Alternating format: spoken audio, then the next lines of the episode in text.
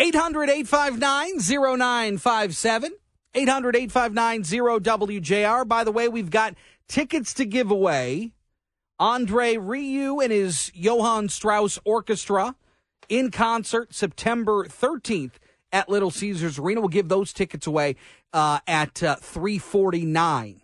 349 this afternoon. Uh, back to the phones. Let's go to Tom in Ann Arbor. You've been waiting the longest. What's up, Tom? I'd like to have them talk about how corrupt our government is, from the FBI to the CIA, because if they don't get that corruption under control, no matter who you put in there, the other other people in that Washington are going to control them, and uh, they they're not. To, just like they hamstrung Trump all along, they fought Trump all along his whole four years, and I'm voting for Trump because he deserves another four years because everything he did in the four years he was in there, they fought him, they lied about him. These 51 CIA and and uh, people said that that uh, laptop was Russian disinformation, and this is what happens when you get a president like Biden in there that was selected and not elected. So, Tom, are you under the assumption then that that Donald Trump is is innocent of these charges, and this and these these indictments, these investigations are purely political? That's right. He has a right to question an election. All the Democrats have, from Hillary true. to that. That's true. That woman in Georgia, she she still thinks she's the governor of Georgia. To to Stacey Abrams. Yep. Yep. No, you're right. They all, you're right. They all, Hillary they, did too. Yes, they did. So yes, they did. You know, he's got a you know right to question when somebody works as hard. See, most people don't work as hard as Trump. When somebody works as hard as Trump, he should fight for. It. When he's going to four and five uh, uh, campaign, uh, you know, events in a in a day and, and stuff, and having rallies. Another another guy like Biden just sitting in his basement. He works hard. That's why Trump's success, successful. All right, and that's Tom. Why people don't like him because because Trump's successful because he's not lazy, and a lot of people are jealous of him. All right, Tom. Thank you. I appreciate the call. Tony's in Southfield. What's up, Tony? Man, that guy's got some issues. But I'm a registered Democrat.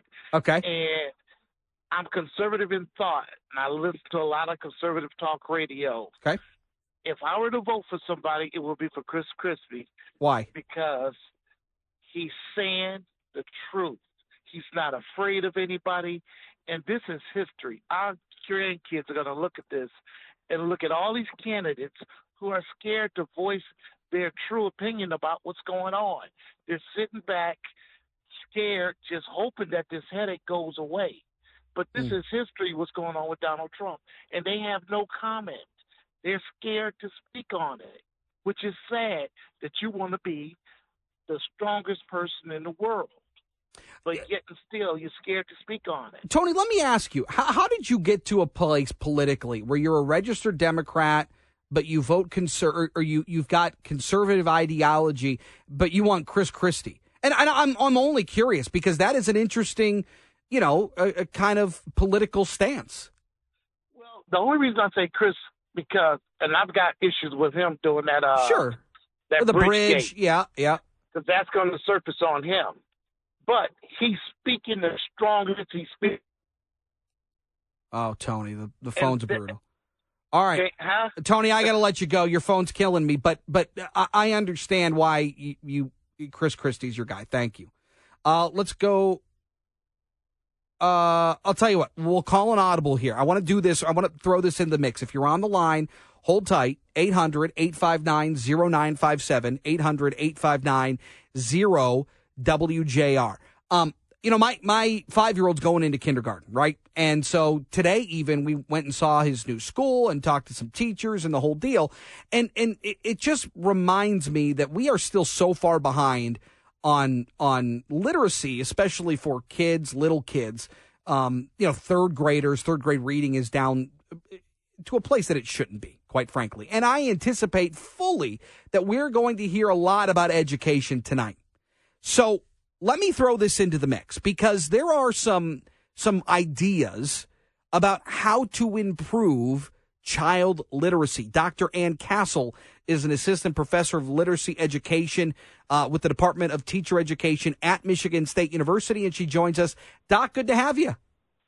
Hi, thank you for having me. I, I think the one of the most important things, uh, especially as the parent of young kids, is you have to be involved and you have to make reading fun. You have to make it.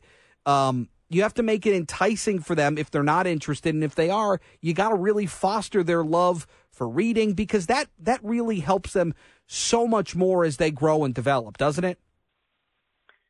Yes, I mean, especially when you're t- talking about having kindergartners and first graders, um, making reading fun, making it positive is really important. Um, another important thing you can do is make sure you keep reading aloud to your kids and talking to your kids while they're learning to read.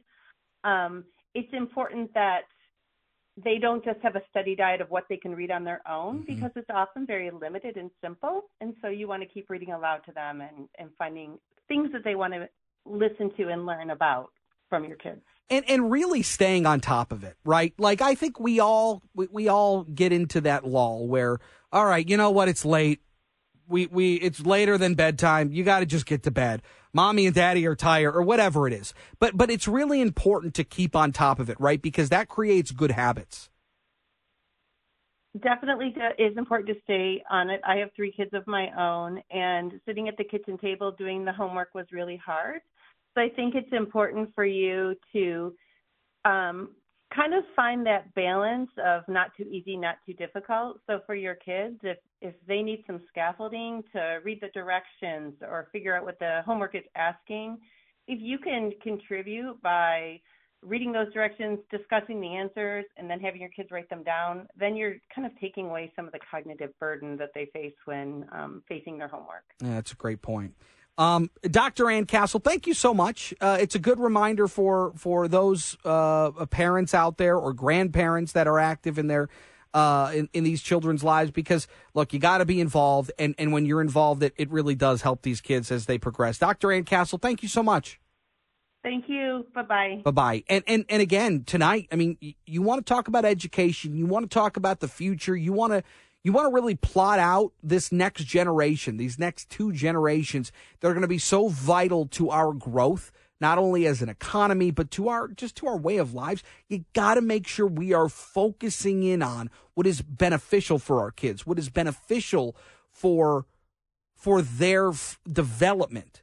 And and again, creating good habits. And and that starts very young and you have to keep on it. You have to continue to to to have that very narrow focus on education so that that we can get to a point where these kids that are growing up are going to be productive members of our society. Ken's in Brighton. What's up, Kenny? Hey, Chris. Great show as usual. Thanks, Listen, man. two things very, very quickly. Mm-hmm. Uh, one, I, you know, I think myself and others are getting a little tired of the, the drama with Donald Trump. If he's our candidate, I will vote for him. Okay. However, um, uh, I think what a breath of fresh air that Vivek Ramaswamy is and his family. I think our country is looking for a young, vibrant first family with a, an intelligent, well spoken president. And that's what I think of Vivek uh, Ramaswamy. Now, Mr. DeSantis and his family, they're very beautiful people too. I don't know much about DeSantis or Vivek, but I think Donald Trump and all the whatever you want to call it that follows him around. I think we need to jettison that and move on to a moral, just a good, wholesome family. And uh, and I think, to be honest with you, and I don't mean this by, with any discriminatory uh, uh leaning, but yep. with an Indian background, I guarantee you, I guarantee you, the education will be on the front and center burner. Well, I, I can I hope so. I, I, I think it has to be a focus. But but you're right. I, I don't discount how important it is that maybe he's younger. It plays a factor. Got to take a break. More next.